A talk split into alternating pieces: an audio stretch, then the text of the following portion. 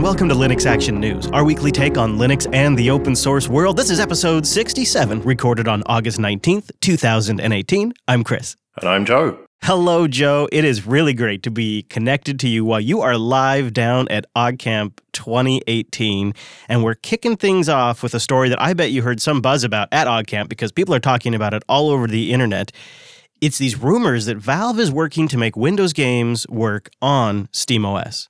Yeah, unfortunately, all it is is rumors. So we don't know whether it's them using Wine or whether they've written something themselves or exactly how it's going to work. But it seems like a pretty logical step for them to do this in order to boost SteamOS as a platform. Like a few stories recently, this started by people digging on Reddit through SteamDB, and they found a string named string settings compat info, where the description reads, quote, Steam will automatically install compatibility tools that allow you to play games from your library that were built for other operating systems, end quote. Yeah, and by other operating systems, they mean Windows. Absolutely. And there's uh, there's also another string in there they found, the Steam settings compat advanced info, which has a warning in there which reads, quote, You may select a compatibility tool to use with games that have not been tested or verified to work on this platform. This may not work as expected and can cause issues with your games, including crashes and breaking saved games. That last warning there about crashes and breaking save games has most of the internet speculating this is some sort of wine compatibility layer. I don't know, Joe. I'm I'm more inclined to think it's more like something like DXVK, which is that DirectX to Vulkan compatibility layer that would only work with Windows Vulkan games. Well, maybe it's both. Maybe the Vulkan games are going to work better than the others, but they're going to at least attempt to support the um, non-Vulkan stuff just to widen the uh, number of titles that they've got available for SteamOS. Well, something tells me we'll be learning more in the near future. These things have a way of just keep coming and leaking, and then they grow, and then eventually we see the complete story. So we'll just keep tracking it. Well, one project that we've been keeping an eye on is Endless OS, and last time we were talking about it, things weren't going too well for them. But now things seem to be looking up because they are going to be shipping it on some Asus hardware. This is an interesting partnership indeed. You remember Endless, the GNOME focused Endless OS, which is based on Debian. It is shipping already on the Asus VivoBook 15 X540NA. That's one of the few products that you can get Endless on. It also has an option for Windows 10, but it sounds like this may be expanding a bit. I did some digging around too, and there's already some support documents up on Asus's website, as well as an introduction to Endless on Asus's website. So it seems really early days, but it could pan out to additional hardware. This seems like a pretty great partnership for them. Oh, definitely. It's pretty modest hardware, isn't it? Two gigabytes of RAM, and we're not talking about i3s and i5s here. We're talking about the the low cost, low end machines, but that's kind of what Endless is aimed at anyway, isn't it? So it sort of makes sense to start with that kind of hardware. I could see that. I would be curious to see how GNOME 3 Shell performs on that. Uh, and keep in mind, too, Endless has been heavily tailored to have pretty good functionality offline as well. That's kind of neat in a, in a laptop of this size you might have in your bag. Maybe you want to break it out while you're on the commute and uh, get some work done. And to have a bunch of stuff like Wikipedia and whatnot available offline might be a, a really nice combination with lightweight, cheap hardware. But we have been burnt by Asus before, haven't we? Remember Xandros uh, with the netbooks, uh, and they, they kind of made this whole market.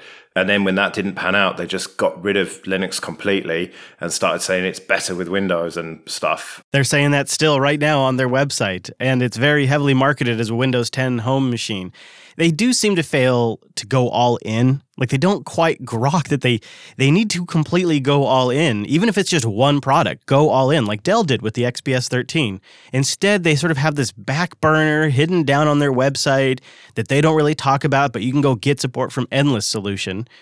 Maybe that grows into something bigger, but when you sort of tend to repeat the mistakes of the past, you tend to get the same results. Well, to be fair, with the XPS 13s, they do also do them with Windows. It's not going quite all in, is it, with Linux? But at least they are making a proper effort, and you get people like Barton coming along and really promoting it and engaging with the community. Whereas, yeah, not so much with Asus, unfortunately. Yeah, I mean, really, to clarify the going all in statement, I just mean a website that I can go to where this product has been end to end tested running Linux, and I can see a whole website about the information. Like it's a real product from the company, not something hidden away.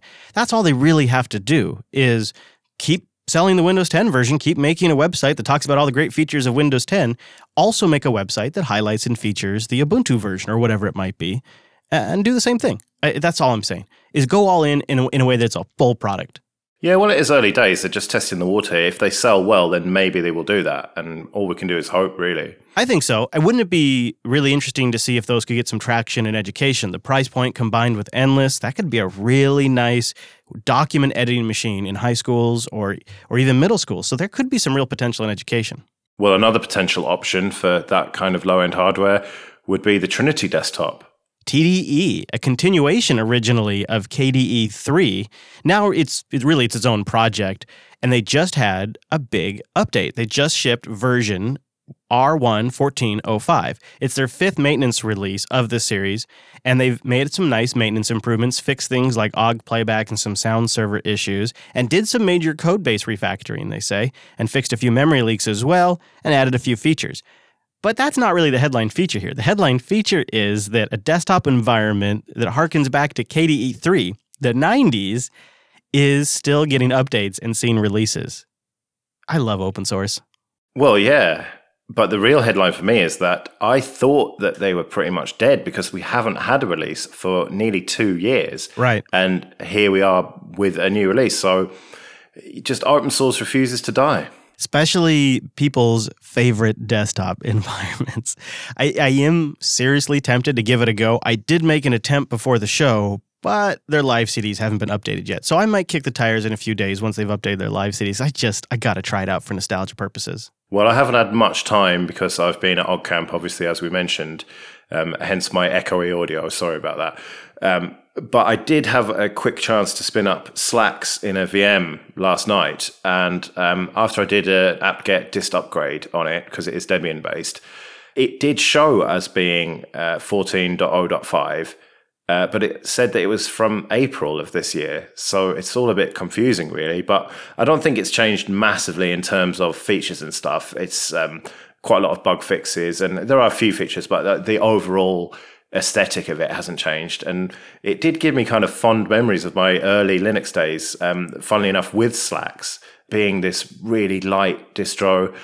And I don't know, as much as I do really appreciate what the, the KDE team have done with Plasma 5, looking back at KDE 3, okay, it looks a little bit dated. Okay, it looks a lot dated, but it, functionally, it is a great desktop.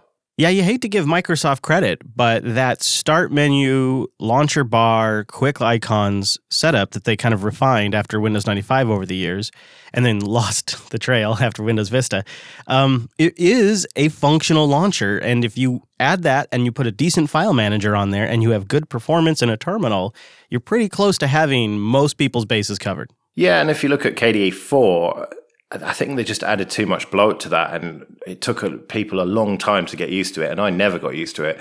And it was only really when five came out that I reevaluated that situation.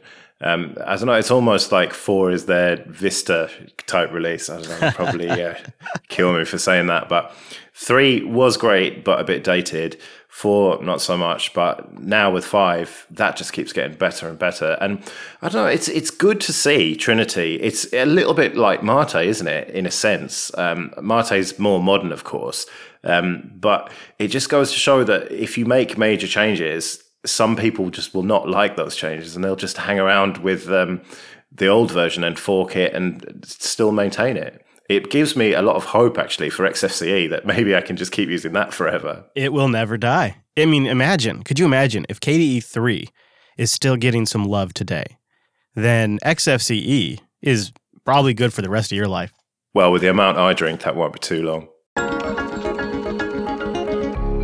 linuxacademy.com slash unplugged. It's a platform to learn more about linux and all of the things that runs linux. Advanced training tools that increase your skills and encourage critical thinking. Full featured training library with servers that you spin up on demand interactive guides as you dig in real human being instructors ready to help you, topic experts on the subject, practice exams, and quizzes. There's so much to the platform that I encourage you to take advantage of that seven day free trial. And don't worry if you're busy. They have a course scheduler where you can pick a course in a time frame and they'll help you stick to it. They have a vibrant community that keeps you going. They have a flashcard system that gets forked by that community. So there's a lot happening there. And if you're just trying out Linux Academy, you're not sure yet, check out their YouTube channel, Linux Academy on YouTube. They're posting stuff every week now, like several things.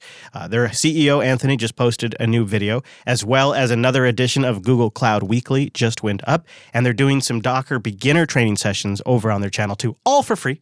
They're just passionate about this kind of stuff. So try them out. Go try out the course scheduler. Maybe the Learning Pass. See a series of course and content that's been planned by an instructor for your specific career track. Try out one of those hands-on labs. It's all available at linuxacademy.com slash unplugged. So let's talk about Richard Hughes again and the LVFS project, Linux Vendor Firmware Service. We've talked about Lenovo joining the project and how great that is, especially for you wanting to buy a ThinkPad soon. But now Richard wants to broaden the scope a little bit, and his next target is NVMe drives, SSDs. And he wants people to submit some data about what SSDs are out there so that he knows what to work on. And he's got a post on the GNOME blog uh, with instructions of how to do that. So if you do have an NVMe drive in your machine, then do check out linuxactionnews.com slash 67 and there'll be a link there if you can click through to his blog uh, run a couple of commands send him off the data and help with getting some firmware updates for ssds I ran the command. It's pretty straightforward. On Ubuntu and Fedora systems, the package you need to install is nvme CLI. And then once you install nvme CLI, you run the commands that Richard outlines, and you basically get back like the manufacturer identification and a model number, at least on my Samsung drives. And uh, I'll send those off to him. That's pretty nice. And he has all the information you'd need on the blog post there. Yeah, and I think this kind of opt in approach is not going to offend anyone, is it? Because if you don't want to share your data, you just don't run the commands. This isn't something baked into um, any distro or desktop environment. But that does mean he's going to get less data as a result of possibly doing something like putting it into GNOME software or whatever. Yeah, hopefully if he just gets an idea, you know, a snapshot of what the more popular drives out there, it'll it'll at least tell him where to start working. The Linux kernel developers have been up to some hard work. We've got not one but two kernel updates in the last week. Yeah, 4.18 and then um, a few point releases. We've got the 4.18.3, which is already out within a week. But this 4.18 kernel is a big one, isn't it? There's a lot of new features in there. Yeah, not only do you get support for the AMD Radeon RX Vega M chips, complete support for the Raspberry Pi 3B and 3B Plus. We're also getting support for the Qualcomm Snapdragon 845 ARM chip, which is what's found in those new Windows 10 ARM systems. And that's just the tip of the iceberg. There's all kinds of great things in 4.18, even some improvements to USB Type C and Thunderbolt. But what do you make of this inclusion of the Speck file system encryption support? Yeah, the Speck cipher, which has gotten some buzz around it online because the NSA was involved with uh, its creation. This is something that I have to dig more into. You know, I, I do understand why people have a strong reaction, but I think it might be a future deep dive topic. Yeah, there's a lot of speculation, isn't there, that the NSA have got the means to crack this cipher, and that's why they're so keen to push it out into the mainstream. I suppose we don't have to use it, do we, just because it's in the kernel? But I think it's upset quite a lot of people. Yeah, I think that's why it's worthy of the deep dive. Yeah, well, we'll have to get Wes on the case for a TechSnap episode. Well, speaking of TechSnap, we did a complete breakdown of Foreshadow or that L1 data cache bug, whichever one you like to call it, the terminal fault. Uh, that also got patched this week. Now, just a quick high level, it was discovered that memory present in the L1 cache of an Intel CPU core may be exposed to malicious processes that are executing on the CPU core. This vulnerability is known as L1 terminal fault or L1TF. A local attacker in a guest VM could use this to expose sensitive information from other guest hosts. So it was a big deal for the cloud providers. There's a new kernel update as well that mitigates this. Yet more speculative execution vulnerabilities. I remember when Spectre and Meltdown, the news of that broke, and we said at the time, this is just the tip of the iceberg here. We know there's going to be a lot more of this. And sure enough, here we are I think this is the third or fourth one that has a name. Yeah, if you're on a supported distribution, it is worth upgrading because one of the things we've also discovered is sometimes the initial headline comes out and then people work away at it for a few weeks and they discover other clever ways to exploit those flaws to go after desktop users. So it starts really impacting cloud providers because you have this ability for the guest VM to read data from other guest VMs. That's bad.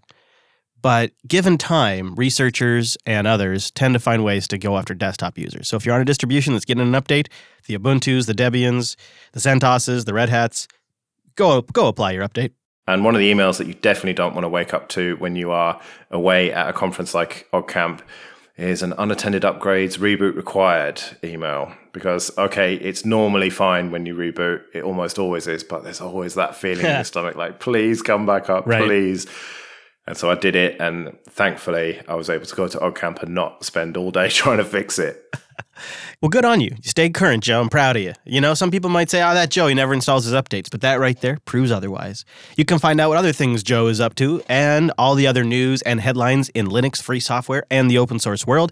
Get our show every single week by going to linuxactionnews.com slash subscribe for all the ways to get our new episodes. And go to linuxactionnews.com slash contact for ways to get in touch with us. And maybe consider supporting our whole effort over here at Jupiter Broadcasting. Head over to patreon.com slash Jupiter Signal. We'll be back next Monday with our weekly take on the latest Linux and open source news. I'm at Chris LAS. I'm at Joe Ressington. Thank you for joining us, and we will see you next week. See you later.